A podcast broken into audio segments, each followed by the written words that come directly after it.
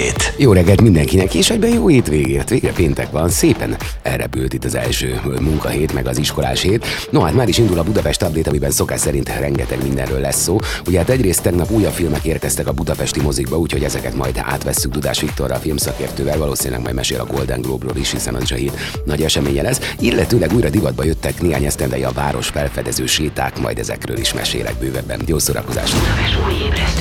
Budapest Update István Dániellel. Minden hétköznap reggel héttől a főváros és környéke legfontosabb híreivel. Változatos és értékes tartalom. Élet, öröm, zene. Ez a Manna FM. Jó reggelt mindenkinek, ez a péntek reggeli Budapest Update, ma egyébként január 13-a van. Jó sok minden történt a mai napon is. 455 éve például ez a vallásszabadság napja. Annak emlékére, hogy a világon először Erdélyben az 1568-as Tordai Országgyűlés a Tordai Katolikus templomban mondta ki a vallás és lelkiismeret szabadságát. Létrejött az Unitárius Egyház Erdélyben. Megszületett Hollán Ernő 199 éve, teljes nevén Hollán György Ernő, az MTA tagja volt a Magyar Mérnök és Építész Egyet alapítója és első elnöke. Budapesten, az Újlipott városban utcát is elneveztek róla. 102 éve látott napvilágot Csákányi László színész. Eredetileg Zsigovicsnak hívták, az idegen hangzású nevet a 30-as években magyarosították. Pénzügyőr apja papnak szánta, Szent Gotthardon érettségizett le. A Színi Akadémiára 1939-ben nyert felvételt, osztálytársai között volt Szemerever, a Zente Ferenc, Bakó Márta. A Nemzeti Színháznál kezdett, azonban 1945-ben hadifogságba esett, és csak 1948-ban térhetett haza. Ezután a Pesti, az Úttörő és az Ifjúsági Színház társulatához szegődött, majd 1953-tól a Fővárosi Operett Színház, 1956-tól pedig a Petőfi, illetve a Jókai Színházban dolgozott. 63 és 71 között a Víg Színház, 71 és 74 között a József Attila Színház, 74-től pedig haláláig a Vidám Színpad alkalmazta. Kiváló karakterszínész, sokoldalú jellemábrázoló művész volt, aki otthonosan mozgott a drámákban, csak úgy, mint a vígjátékokban. De nem csak prózát játszott kiválóan, hanem énekelni is tudott. Sokat és nagy sikerrel foglalkoztatta televízió és rádió egyaránt. Szeretett és tudott is szinkronizálni. Az 1951-ben megalakult szinkronfilm vállalat az elsők között hívta a szinkron munkára. Az igazi népszerűséget a Foxy Maxi című rajzfilmsorozat szinkron alakítása hozta, és persze Frédié a kőkorszaki szakié. Tőle kapta hangját Karaka Róka, a Vuk című nagysikerű rajzfilmsorozat egyik hőse is. A magyar színjátszás egyik nagy alakja 40 éve töltött el a pályán, Budapesten halt meg 1992. november 3-án. Művészi munkáját 59-ben Jászai Mari díjjal ismerték el, 79-ben érdemes művész, 84-ben kiváló művész lett. Lánya Csákányi Eszter Jászai díjas színésznő. Ismert filmjei között ott van a tettes ismeretlen, Fotóháber, a Germinál, a Mesehabbal. Feredhetetlen alakításai voltak ifjúsági rádiójátékokban, mint például a Mikrobi és a Sirius kapitány. 92 éve hunyt el Kandó Kálmán, az indukciós motor fejlesztője, a villamos vasút egyik megteremtője, Egerfarmosi és Stregovai Kandó Kálmán, teljes nevén a Budapesti Műegyetemen gépészmérnök oklevelet szerzett, mellette érdekelt a villamosság és az elektrotechnika. A diploma és a katonai szolgálat után Franciaországban dolgozott a Tesla féle indukciós motor tervezésével és fejlesztésével. Ott elért sikereinek köszönhetően 1894-ben megvárt András, a Ganz gyár akkori vezérigazgatója hívta vissza. Két éve nincs közöttünk Vas Gábor színész, szinkronszínész, rádiós műsorvezető. Ezen a napon hunyt el koronavírus fertőzés következtében. 128 éve született Fazekas Lajos, Fazekas, aki nádudvari fekete kerámiákat készített. Ma marad a ködös idő. Egyelőre mára is holnapra úgy tűnik nagyobb mennyiségű csapadékkal nem kell számolni. A vasárnap lesz esősebb, és a jövő hétre is záporos idővel kell készülnünk. A hőmérséklet ma 5 a hétvégén 7 fok körül alakul. No, nézzük gyorsan a közlekedést, beüzemeltem közben SMS és Viber számunkat, ez a 077 on utolérhető. Erős a forgalom egyelőre az M5-ös autópálya bevezető szakaszán az autópiactól, az M3-as bevezető szakaszán az M0-as autóúttól a Szerencs utcáig, továbbá a Budaörsi úton befelé a Sasadi úttól a Bak csomópontig. Terítettek a sávok a Könyves Kálmán körúton, az Üllői út előtt mindkét irányban, a Hungária körúton, a Kerepesi útnál és a Tököli út közelében, valamint a Robert Károly körúton, a Váci úton mindkét irányban. A Hungexpo területén rendezvényt tartanak, emiatt a 10-es autóbusz napközben sűrűbben közlekedik. Jó utat kívánok mindenkinek! Sok minden lesz a mai Budapest Update-ben. Nem sokára például hívom Dudás Viktor filmszakértőt, hiszen új filmek érkeztek a budapesti filmvásznakra. Majd Viktor elmondja, hogy melyeket érdemes megnézni. Illetőleg én is mesélek egy csomó mindenről. Például lesznek budapesti tematikus városjáró lehetőségek, illetőleg azt is mondom majd, hogy az M3-as metró felújítása mikor érkezik az újabb szakaszához. Mindez tehát itt a 98 pontot Manna fm a Budapest Update-ben. A legfrissebb hírek Budapestről és környékéről. Ez a Manna FM Budapest Update. Jó reggelt mindenkinek ez a Budapest Update is, jó hétvégét is. Minden, ami Budapest összegyűjtöttem egy csomó jó dolgot a főváros kapcsán. Például divatba jöttek néhány esztendeje a város felfedező séták. Sok szervező sokféle tematika szerint kínál programot. Bejárhatjuk a főváros titkos vagy csak egyszerűen ritkán látogatott helyeit, de még Budapesten kívül is akad efféle program. Sok vállalkozás kínál kimondottan történelmi témákat. Sétálhatunk velük például a törökkori emlékeink között. Megtudhatjuk, hogy a hódoltság alatt merre felé építettek mecseteket, derviskolostorokat, karavánszerályokat és persze a helyi adottságokat kihasználva fürdőket is. Kiderül ki volt Gülbaba, miért rózsadomba rózsadomb, melyik török fürdő nem is török fürdő, kik a dervisek és miért éltek tekkében, és mi lehetett annak idején az úgynevezett negyvenezés. Egy másik programban elvisznek a zsidó nagyet rejtett titkai közé is, hogy megmutassák a Vajdahunyadvár különlegességeit. Egy másik programcsoport inkább az építészetre koncentrál. Végignézhetjük a szecessziós bérpaloták különleges ornamenseit, felfedezhetjük a Szabadsághíd, az Erzsébet híd, a Lánchíd és Margit híd fordulatos történeteit és legendáit, és azok, akik nem félnek egy városszéli kalantól sem, vezetett túrán vehetnek részt a hajdani Feriegyi repülőtér egyes termináljának Amerikának hatalmas tereiben, ahol az ismertető szerint megállt az idő. A reklámok, a check pultok, a feliratok és a csomagszállító szalagok is pont úgy néznek ki, mint amikor az utolsó utas átlépte a kaput. Van olyan lehetőség is, amely kimondottan egy-egy izgalmas téma alapján állítja össze a bejárandó útvonalat. Az egyik séta például Széchenyi István életének legfontosabb fővárosi helyszínein vezet végig, miközben a sétavezető a gróf személyes titkait is elmeséli. Egy másik program a budai sporttörténeteket veszi sorra Dunapartól a Feneketlen tóig, a kávéházi sportvitáktól a vízparti teniszcsatákig, és persze a menekülő futballbíró különös históriájáig. Egy harmadik a 48-as forradalom emlékhelyén kalauzol végig, és hogy teljes legyen a kép, olyan program is akad, ami a sokszor évszázados budapesti épületek rejtett csodáit mutogatja végig, a lépcsőházak berakásos üvegablakait, a belső udvarokban álló titokzatos szobrokat és szökőkutakat, a kapuajak sokszor lenyűgöző szépségeit. Egy-egy ilyen séta általában két-két és fél órát vesz igénybe, a részvételi díj 3 és 6 ezer forint között van, a sétavezetők pedig többnyire jól képzett történészek, művészet történészek, tanárok vagy lelkes önkéntesek, akik elég mélyen belásták magukat a város történet egy-egy részletébe. Azt gondolhatnánk, hogy ezek a programok szórakoztatóak, ismeretterjesztő jellegűek, érdekesek és tartalmasak, és talán eszünkbe sem jut, hogy valami sokkal többet is adnak. A mai élettempóhoz igazított módon és a felbomlott személyes kapcsolatok az elveszett szomszédsági viszonyok helyébe lépve újra azt a kulturális hálót, amit a városi közösség jelent. Egy szóval az otthonunká teszik a várost, ahol élünk. Az M3-as metró felújítása újabb szakaszához érkezik. Január 23-án megnyitják a Ferenciek tere és a Deák Ferenc tér állomásokat az utasforgalom előtt. Az átadás után Kőbánya Kispesttől már a Deák Ferenc térig lehet utazni a metróval, így Délpest felül átszállás nélkül előrehetővé válik a belváros, az M1-es föld alatti, valamint az M2-es metró. A BKK hozzátette, a Deák Ferenc tér és a Gönc Árpád város központ között továbbra is pótlóbusz közlekedik, a Nagyvárad téren pedig az állomás felújítása miatt továbbra sem állnak meg a szerelvények. Az átadás napján január 23-án a pótlóbuszok napközben még a Kávin térig közlekednek, 21 órától pedig az eddig megszokott esti közlekedési rendszerint Kőbánya Kispestig pótlóbusszal lehet utazni, tudatta a közlekedési központ. Ismét ősszel tartják meg a Budapesti Nemzetközi Könyvfesztivált. Hollandia lesz a 28. Eh, fesztivál díszvendége.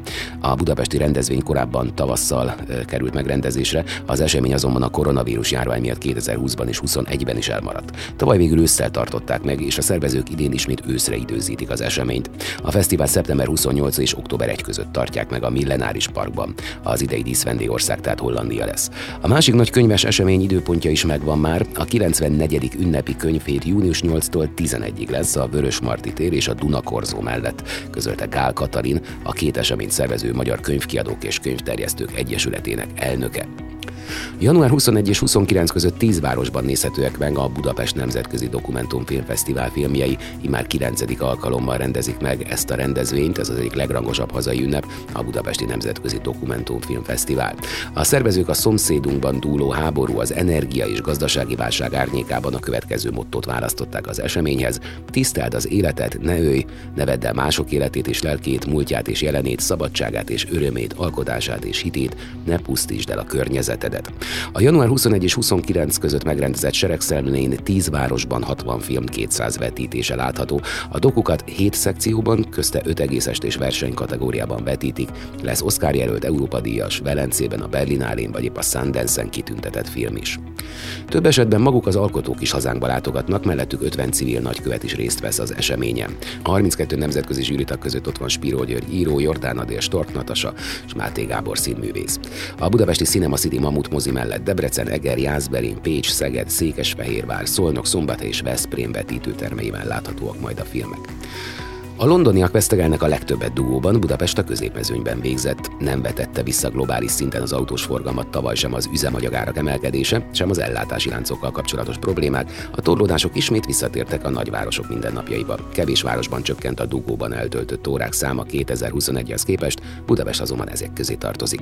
Tavaly már nyomuk sem volt a pandémia alatt jellemző nyugodtabb, szellősebb forgalmaknak az utakon. 2022-re ismét a koronavírus előtti szintre tornázta vissza magát a közlekedés szerte a világ világban. Dugók szempontjából elsősorban az európai és az amerikai nagyvárosok teljesítettek rosszul. 42%-ban volt nagyobb forgalomtorlódás, mint a pandémia előtt, míg az Egyesült Államokban ez az arány 39% volt.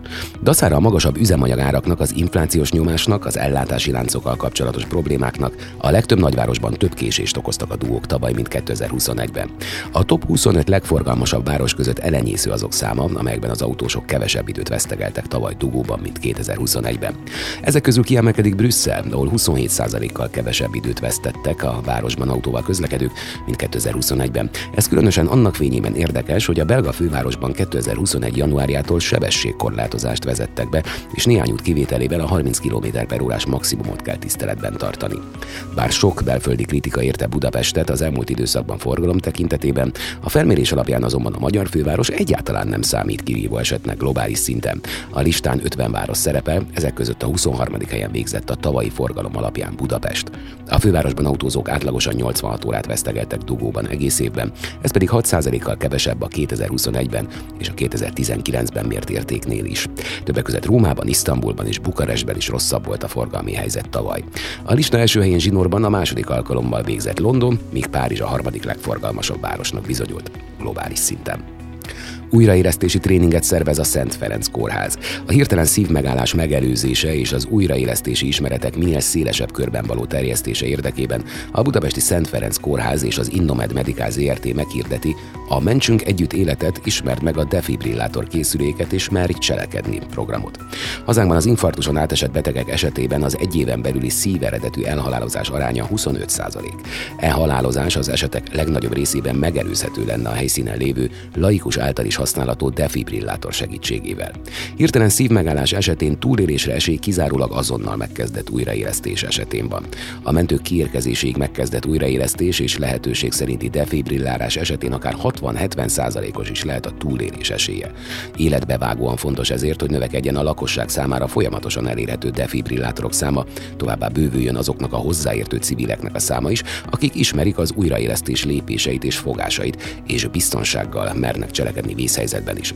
A program keretében 200 darab AED készülék megvásárlása lehetséges a piaci árhoz képest 35% kedvezménnyel, amely készülékeknek két fő részére kiegészül egy az Egyházi Kórházak Egyesülés által biztosított ingyenes újraélesztési képzéssel. A képzés Magyarország több pontján is megszervezésre kerül, és igénylőként két fő részére térítésmentesen biztosított. A program keretei között megvásárolható hazai fejlesztésű, Magyarországon gyártott hazai szerviz háttérrel rendelkező, a magyaron kívül további 17 nyelven beszélő félautomata külső defibrillátor bárki számára könnyen kezelhető. A készülék vizuális és hangutasításait követve minden laikus sikeresen használhatja életmentő segítségnyújtásra. A programra, illetve az eszközre jelentkezni a kommunikáció kukac szentferenckórház.hu e-mail címre küldött igényléssel lehet. Új lista került napvilágot, ez szerint a legszebb városok között ismét ott van Budapest. Bár a szépség azok közé a dolgok közé tartozik, mely számokban meglehetősen nehezen mérhető, a brit online mortgage advisor elemzői úgy döntöttek, mégis számszerűen határozzák meg, melyek a világ legszebb városai, mégpedig az aranymetszés arányaihoz, vagyis az aranyárhoz viszonyítva. A szakemberek a Google Street View felvételein több száz utcát és mintegy 2400 ikonikus épületet vizsgáltak meg a világ különböző városaiból. Kiszámoltak a képen látható összes építmény arányát, hogy megtudják, hány százalékban felelnek meg azok az arany aránynak. A kapott pontszámok alapján aztán kialakult a 23 legszebb város listája, melyen egyértelműen az európai városok vannak többségben. Olaszország pedig négy várossal is képviselteti magát. A magyar főváros is ott van a legszebbek között, Budapest a hetedik helyen. Végzett. Már is Tudás Viktor hívom fel, ő filmszakértő, és elmondja, hogy mire érdemes beülni a budapesti mozikba a hétvégén, hogyha ahhoz kapnánk kedvet, hogy megnézzük a premierben debütáló új filmek valamelyikét, úgyhogy hamarosan Viktor, majd itt a 98 pontos FM. Ez a Manna FM Budapest Update. A Budapest Update-ben péntek reggel szokás szerint Tudás Viktor hívtam fel, ő filmszakértő, és már is elmondja nekünk, hogy mire érdemes benézni a hétvégén a mozikba, hogyha mennénk. Jó reggelt, Viktor! Jó reggelt, köszöntöm a hallgatókat, szervusz! Na még mielőtt rákanyarodnánk a budapesti filmásznakra, ugye hát megvolt a filmvilág egyik legnagyobb eseménye, a 80. Golden Globe díjátadó, amit nagyon sokszor ugye az Oscar előkapujának szoktak emlegetni. Hát én néztem a díjazottakat, nagyon sokakat nem is ismertem, de most már annyi mindenhonnan veszik ugye a jelölteket. Hogyan zárult ez nagyjából a kottázható végeredmények szerint, vagy volt azért meglepetés? Szakmailag azt gondolom, hogy talán az egyik legjobban sikerült Golden Globe díjátadóról beszélhetünk, de persze nyilvánvalóan ízlések és pofonok ugye a mai világban már, ahogy mondtad, hogy nagyon sok irányból érkeznek a jelöltek, így azért egyértelműen kijelenteni nem lehet ez, hogy mindenkinek tetszhet ez a lista, de hát ugye mindenféleképpen egy nagy visszatérés ez most a Golden Globe részéről, ugye, mert tavaly gyakorlatilag komplet Hollywood és a, a stúdió stúdiók is elfordultak a Golden Globe díjátadótól. Ugye tavaly előtt volt egy komoly botrány, ami beárnyékolta a díjátadót, ezért ugye tavaly televíziós közvetítésen sem volt a díjátadónak. Hát most ez egy ilyen kicsit ilyen se lenyelni, se kiköpni nem tudja Hollywood a Golden Globe-ot helyzet. Ugye a tagság túlnyomó többsége nem változott, az, hogy most néhány új tagot fölvettek, meg néhány komolyabb regulát hoztak, hogy úgymond a stúdióktól nem lehet semmilyen ajándékot elfogadni a, a tagoknak, mert ugye korábban erre vonatkozó tiltás például nem volt, de hát szóval aki jobban beleásta már magát egyszer a Golden Globe-nak a történetében, vagy történetesen olvasta a blogbejegyzésemet erre vonatkozólag, akkor azért azt tudja, hogy azért a Hollywood Foreign Press-nek az elő életében vannak olyan példák, amelyek a korrupciónak a, még csak nem is azt mondom, hogy a gyanúját, hanem a korrupciónak a tényét, és a, mondjuk így, hogy a, a szavazatokkal és a politikokkal való visszaéléseknek a konkrét tényét mutatja. Nehéz egy ilyen alig pár tíz vagy alig pár tucat főből álló szervezet esetében ezt elkerülni. Ugye a Golden Globe-nak most éppen már picivel több mint száz tagja van, és én az Oscar előszobájával való összehasonlítást azért nem szoktam soha támogatni.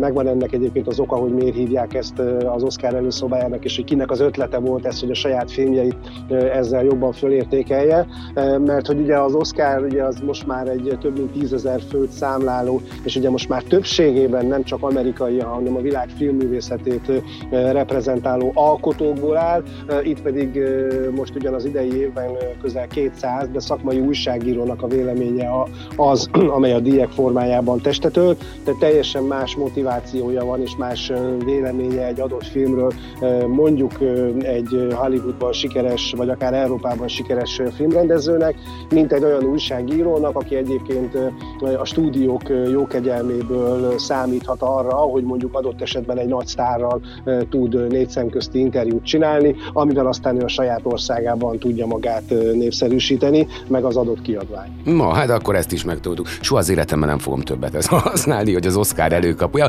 Megint tanultunk valamit. Viszont, ami nekünk nagyon fontos, hogy ugye új filmek érkeztek így az év elején a budapesti mozikba. Amit én nagyon vártam, láttam már mozimászon az a trailerét, az a Tom Hanks főszereplésével, ez az ember, akit Ottónak hívnak.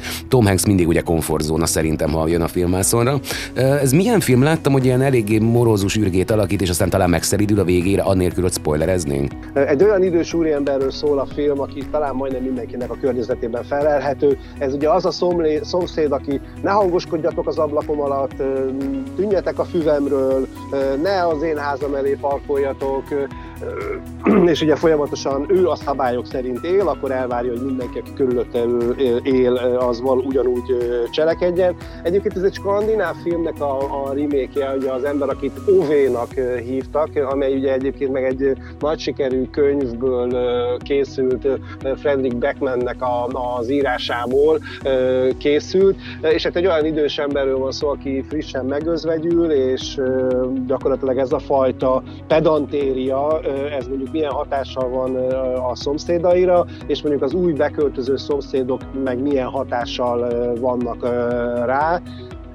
Hát Tom Hanks egy kicsit ebben a filmben nekem olyan, mint egy ilyen nagyon mogorva, félre sikerült Forrest Gump, aki kifejezetten rossz indulatú, mert ugye addig, ameddig a Forrest Gumpban ugye annak ellenére, hogy olyan volt, amilyen, azért mégiscsak egy jó indulatú, segítőkész emberről volt szó. Itt ebben a filmben inkább morózus, mint segítőkész. Ettől függetlenül persze segítőkész, de a motivációit valahogy nem jól fejti ki ez a film, ami azért furcsa, mert a filmnek a rendezője az a Mark Foster, aki például Oscar-díjas alakítást rendezett Halle Berrynek, ugyanis ő rendezte annak idején a Szörnyek keringője című filmet, vagy az Én Pán Pétert például, de még James Bond filmet is jegyez, a Quantum Csendje az az ő nevéhez köthető, de ebben a filmben egy picit olyan kapkodós a történet, mint hogyha a könyvnek az egyes fejezetei vagy történései ilyen gyorsan föl lennének mondva, és igazából a Tom Hanks az csak így ott van a filmben, és így viszi magával az eseményeket, de igazából a motivációját nem értjük. Nekem fájó kimondani, de egy kicsit olyan érzésem van, mint, mint ezzel a filmmel köszönne Tom Hanks a közösségétől. Szóval hogy nem nagyon tudom hova tenni, hogy, hogy az ő életműje, az ő pályaíve, az mondjuk egy ilyen filmben miért kell, hogy megcsillanjon. Szóval nem a legjobb filmje sajnos mm. Tom Hanksnek. Hát ezt sajnálom, de remélem, hogy jó hírekkel szolgálsz a Megan film kapcsán. Hétvégén készülök, a gyerekkoromat átívelte a Chucky sorozat, nem tudom, talán négy is készül, de még az is lehet, hogy több is készült bele, hitványabbnál hitványabb remékek. Hát ugye a sztori nagyjából ugyanaz, vagy nem tudom, ez most egy női baba, az is furcsa egybeesés nekem, hogy miért pont Megannek nevezték el, hogy ez összefüggésben van a, a királyi leszármazottakkal. Mindegy, szóval van egy baba, aki valószínűleg gyilkol a tekintete alapján. A királyi családdal nincsen összefüggésben a Megan név, de akár még egyébként lehetne is. A filmben egyébként elhangzik, hogy minek a rövidítése is pontosan a Megan, és alapvetően ez is egy olyan történet, amit már látunk, a Chucky az egy nagyon jó hasonlat valóban a filmmel kapcsolatban, de ugye itt most már az önmagát képző mesterséges intelligencia az, amelyik irányítja a babát, és ugye az, amit a baba környezetünk ben velünk megtapasztal, ez hogyan és miként formálja a babának a személyiségét. Tulajdonképpen erről szól a film. Van a filmnek néhány, azt gondolom, hogy hasznos és megszívlelendő morális üzenete arra vonatkozólag, hogy ugye ezek a gépek, amelyek a környezetünkben vannak, ezek valóban tőlünk tanulnak, és az, hogy ők olyanná válnak, amilyenek, az annak köszönhető, hogy tulajdonképpen mi is vagyunk, csak mi magunktól, emberektől ezt a fajta viselkedést természetesebbnek vesszük, és hogyha mondjuk egy baba kezdi ugyanezt csinálni, akkor már lehet, hogy nem pont ugyanolyan szemüvegen keresztül látjuk a dolgokat. Úgyhogy ilyen szempontból vannak a filmnek azt gondolom, hogy tanulságos pillanatai, de egyébként a, most tényleg a, a Chucky történetet mondja föl 2022-23-as verzió, verzióban, de aki az ilyen típusú, úristen, most hozzák rám a frászt, teljesen meglepő, fáradtlan fordulattal filmeket szereti, az valószínűleg ezt a filmet is nagyon fogja kedvelni. Hát ugye most az Egyesült Államokban már bemutatták a filmet, és hogy gyakorlatilag az első olyan produkció, ami látványosan az Avatar nyomába eredt a bevételi listákon. Nyilván nem fogja utolérni az Avatárt, csak most az Avatar közönsége, akik újra visszaszoktak úgymond a moziba, vagy visszaterelődtek a mozikba, azok most így nagyon rákattantak, és a Megan az elég jól teljesít a tengeren túl. Uh-huh. Amit találtam még, az egy magyar filmdráma, a jövő nyár. Ez ilyen multiplexes film lesz, vagy itt-ott felelhető csak? Azt gondolom, hogy multiplexben is fogják vetíteni, de Kárpáti György Mór második nagy játék filmje nem egy olyan film lesz, ami miatt mondjuk a, a pláza közönség nagy vödör kukoricákkal fog sorba állni, ugyanis azért ez egy eléggé, hát azt kell, hogy mondjam, hogy inkább nyomasztó drámai történet mai fiatalokról. Egy gimnazista társaságot kísérünk a, a filmben az útján Szlovákián, akik egy nyári táborban vannak, és egy fiú és két lány között szerelmi háromszög van kiolokolóban, ami aztán egy tragédiához vezet. Az egyik fiú az öngyilkos lesz, és utána visszatérnek a, a egy évvel később a tábor helyszínére, és ez mondjuk az egész társaságnak, meg a főszereplőknek egyfajta a önvizsgálatot és az élethez való hozzáállást is megkérdőjelezi. Ez egy ilyen felnővés tehát mondjuk most mondhatnám azt, hogy Gál Istvántól kezdve Mészáros Mártán át Bacsó Péterig hány magyar jelentős filmrendező indult az adott generációnak a felnővés történetét bemutatva. Hát ugye Kárpáti György Mór ugye korábban már egyébként dolgozott ugye a Terápia című filmben is, de 2019-ben a Gerilla című filmjével vétette észre magát, amelynek egyébként pont az a Váradi Gergely volt a főszereplője, akit a Besugó című sorozatban is főszereplőként láthattunk.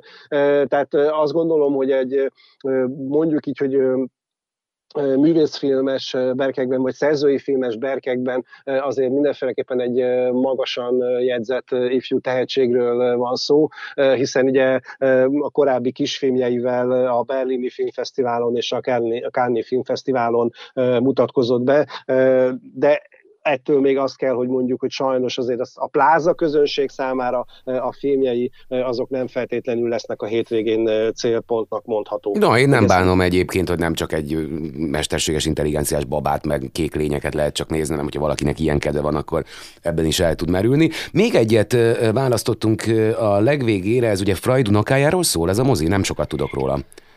Igen, ez az Exhibition on Screen, Lucian Freud, aki már ugye egyébként Angliában született festőművészről szól, a világhírű Sigmund Freud unokája, és egyébként egy nagyon komoly reputációval rendelkező festőművész, aki leginkább az önér, önarc képeiről volt híres, és gyakorlatilag minden egyes önarc képen mondhatni azt, hogy új irányzatot hozott uh, a a világ festészetében. Ez a film tulajdonképpen egy olyan kiállítás kapcsán emlékezik vissza a festőre, amely több mint 50 festményét és egyéb munkáját mutatta be, és ennek kapcsán művészek és művészettörténészek beszélnek róla és a munkásságáról a filmben. Természetesen archívfelvételekről megidézve illetve a művészt is. Tehát aki fogékonyabb az ilyen típusú produkciókra, azonnak mindenféleképpen javaslom, mert a festészetről, meg a festők gondolkodásáról, és gyakorlatilag azt kell, hogy mondjam, hogy a, a 1939-ben készült első képe óta, hogy mennyit változott ott a világ, azt mondjuk nagyon-nagyon jól meg lehet ismerni ebből a filmből. Egy nagyon sajátos látásmódú művésznek a gondolatai. Dudás Viktor, nagyon szépen köszönöm, van mit néz néha hétvégén a mozikban, és akkor jövő héten újból értekezünk, hiszen csütörtökön mindig premier. Legyen így, köszönöm szépen, üdvözlöm a hallgatókat, kellemes mozizást mindenkinek. Manna FM. Manna FM.